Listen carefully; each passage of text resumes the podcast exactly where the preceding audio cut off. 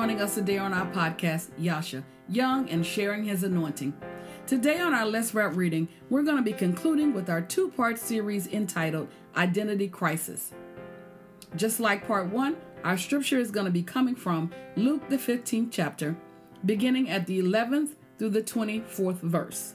And it reads as thus And he said, A certain man had two sons, and the younger of them said unto his father, Father, Give me the portion of goods that fall to me. And he divided unto them his living. And not many days after, the younger son gathered all together and took his journey into a far country, and there wasted his substance on riotous living. And when he had spent all, there arose a mighty famine in the land, and he began to be in want.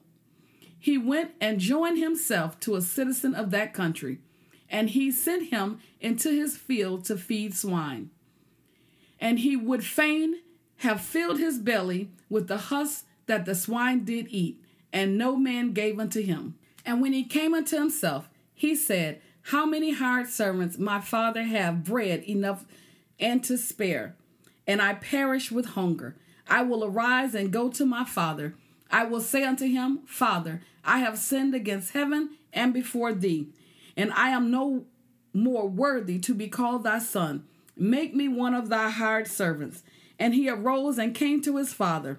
But when he was a great way off, his father saw him, and had compassion, and ran and fell on his neck and kissed him. And the son said unto him, Father, I have sinned against heaven and in thy sight. I am no more worthy to be called thy son. But the father said to his servant, Bring forth the best robe, and put it on him, and put a ring on his hand and shoes on his feet, and bring hither the fattest calf, and kill it, and let us eat and be merry. For this my son was dead, and is alive again. He was lost, and is found. And they began to be merry. Let's wrap. When we ended part one, Identity Crisis, the younger of the father's son had just took his journey to a far country. And while in the far country, the Bible says he wasted all his substance. Let's take a look at that word. He wasted. Now, when we begin to look at the word wasted all his substance, wasted means carelessly, to no purpose, a wasted opportunity.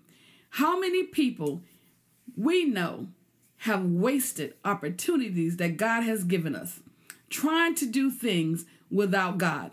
How many times we ourselves have wasted opportunities? Now this prodigal son had took all his inheritance and now he traveled away from home to a far off country and we can clearly see that he has wasted all his substance.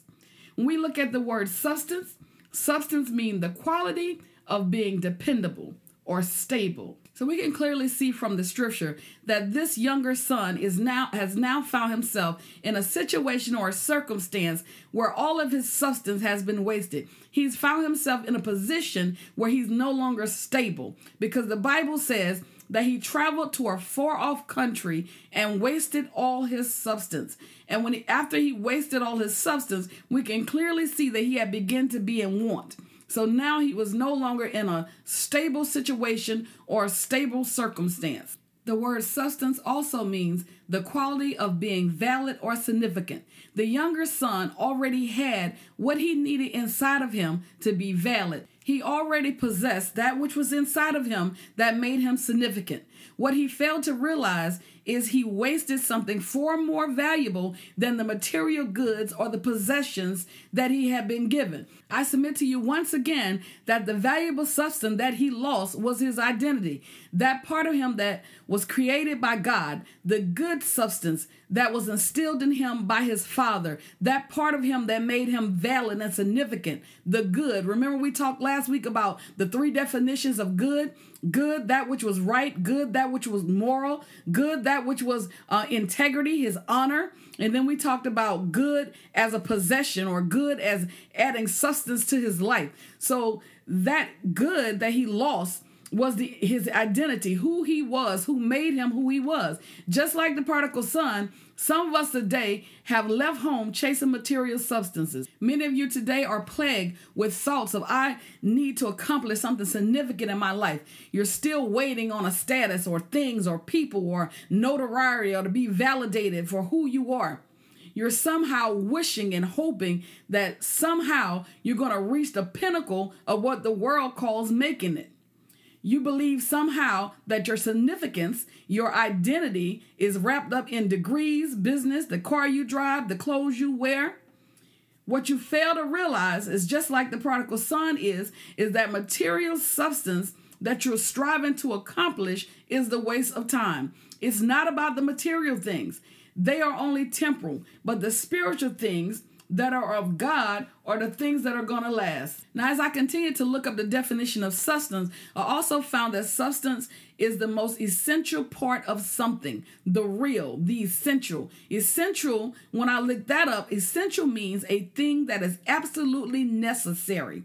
So the thing that was absolutely necessary in his life was, in fact, his identity. I submit to you today that the thing that is most essential to you, if you're listening to me or you're under the sound of my voice, is your identity. The thing that is absolutely necessary for you to know and never forget is who you are. The prodigal, again, prodigal means extravagant waste. He wasted his substance on riotous living.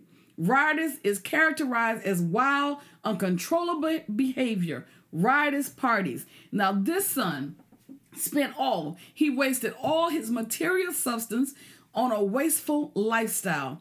All his goods was gone, his money was gone.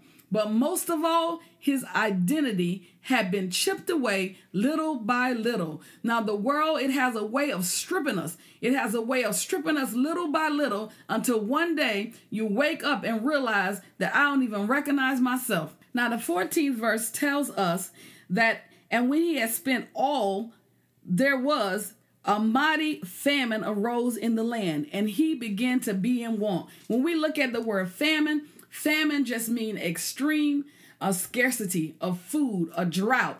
A drought hit the land, and the Bible says he began to be in want. In other words, the party was over. When he left home, he had more than enough. He had one third of his father's estate. Everything he needed to be successful, everything he needed to succeed. Remember, one definition of goods was that which adds substance to your life, that which causes you to succeed. But little by little, wild parties, uh, wild party after wild party, sex partner after sex partner, one drink after another drink, one hit after the next hit, he lost all his moral value. The first definition of good, that which was right, that which was moral, that which was uh, full of integrity. This is what he lost. Situation and circumstances of life have a way of beating us down. And now he found himself in the midst of this famine he began to be in want. Now, the saddest part of this story was not the fact that he asked his father for his portion, nor was it the fact that he left home a few days after. Neither was it the fact that he wasted all his material substance on riotous living, nor was it the fact that the famine had now hit the land, or neither was it that he began to be in want. As I begin to think about this younger son being in want and in a far country, far away from his family, all I could think about in my mind was how, after all the teaching and all the training that his father had given him, he was in the midst of an identity crisis because had he knew who he was, he would have never been in want. I asked the question to the Lord, Lord, why didn't he just go back home then? When the, when the Bible says that a famine hit the land and he began to be in want, why didn't he go back home then? The Spirit of the Lord spoke to me and said that the situation was not yet bad enough. Sometimes in our life, a situation has to go from bad to worse before we can look and see how far we've fallen. The Bible says he was in want, not in need, just want. The truth is, we want a lot of things. Maybe at first he was just being selfish and ungrateful. Maybe he wanted steak instead of chicken. Maybe he felt like if I could just get a job, I'll be all right. Or maybe he was just being stubborn or dealing with pride. Or maybe he was battling with thoughts in his mind or being rebellious or just not wanting to go back home feeling like a failure. Nevertheless, it is this kind of thinking and feeling that contributes and leads one deeper into having an identity crisis. The saddest thing to me, the saddest part about this story that I read is he forgot most of all whose he was. Not only who he was, but whose he was. While in the midst of an identity crisis, it's easy to begin making wrong choices. Why? Because he was making his decision based on desperation. Maybe it was based on who was with him or who was around him at the current time. Nevertheless, we can clearly see that he lacked the capability of making an intelligent decision to just turn around and go back home. So, what did he do? Just like some of us, it goes from bad to worse. He really messed up. The Bible says he went and joined himself to a citizen of that country, either the devil or one of the devil's children. Whichever way it goes, he was far, far away from God at this point. As we begin to look at the 15th verse, we see that the Bible says that he joined himself to a citizen of that country. It didn't say one time that a citizen saw him sitting by the wayside looking like he was homeless and came and say, "Hey, come to my house. Won't you join me?" No, that ain't that's not what the word said. In the 15th verse it said he joined himself to a citizen of that country. Now we begin to look at the word join. Join means to unite, inform, one identity. In other words, he began to be conformed to the ways of the citizen. He began to act like the citizen. He began to do what the citizen did. He began to think like the citizen. He began to talk like the citizen. He formed one identity with this citizen. He joined himself to a citizen of that country. He forgot who he was. Who have you joined yourself to?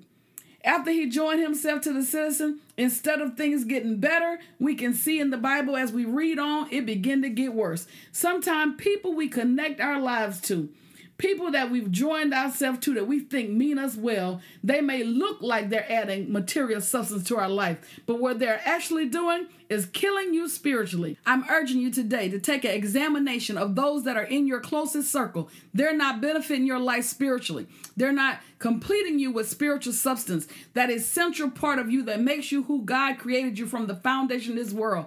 You are losing your substance. You've lost your substance all the grace that you receive from God, that grace is gone. Now, just like the son, you're finding yourself in a crisis. You're in the midst of identity crisis. You're not even sure who you are anymore. The Bible said in the 15th verse, the citizen employed him in an area that was most deplorable for Jewish people. In other words, what did he do? He sent him into the field to feed the swine. And because of his identity crisis, he went.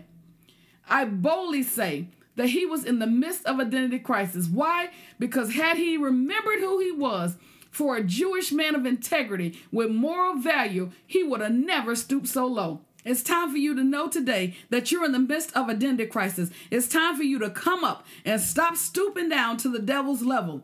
The 16th verse saying, while he was in the field, the, the, the citizen sent him out into the field, and while he was in the field, he feigned. Feigned means compelled by the circumstance.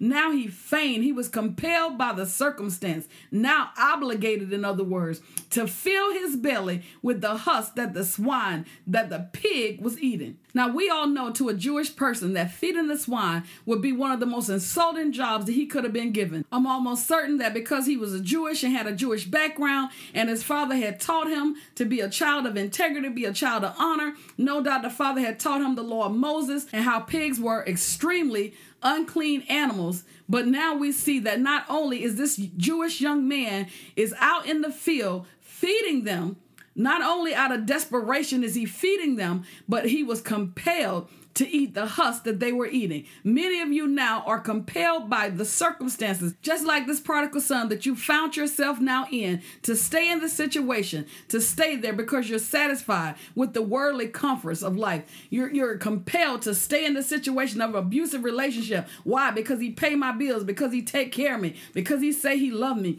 Many of you compelled to stay there and continue to go through the same thing again and again, the same cycle. Why? Because you forgot who you are. Most of all, you forgot whose you are. I want to say to you today remember who you are. As we see, things just got real. The Bible says in the 16th verse that no man gave unto him. No man gave him anything. Not even the citizen of that country was willing to help him. The Bible says that no man gave unto him. He was so hungry that the situation of his need was now greater than his want or his stubbornness or his pride or his feelings or his failure or what people would think about him or what people might say about him. I love this verse. The 17th verse is my favorite verse in the entire text. The Bible says he came to himself. Nobody was there with him, nobody had to coerce him. The Bible says he came to himself by himself. In other words, in the 18th verse, he said, I will arise.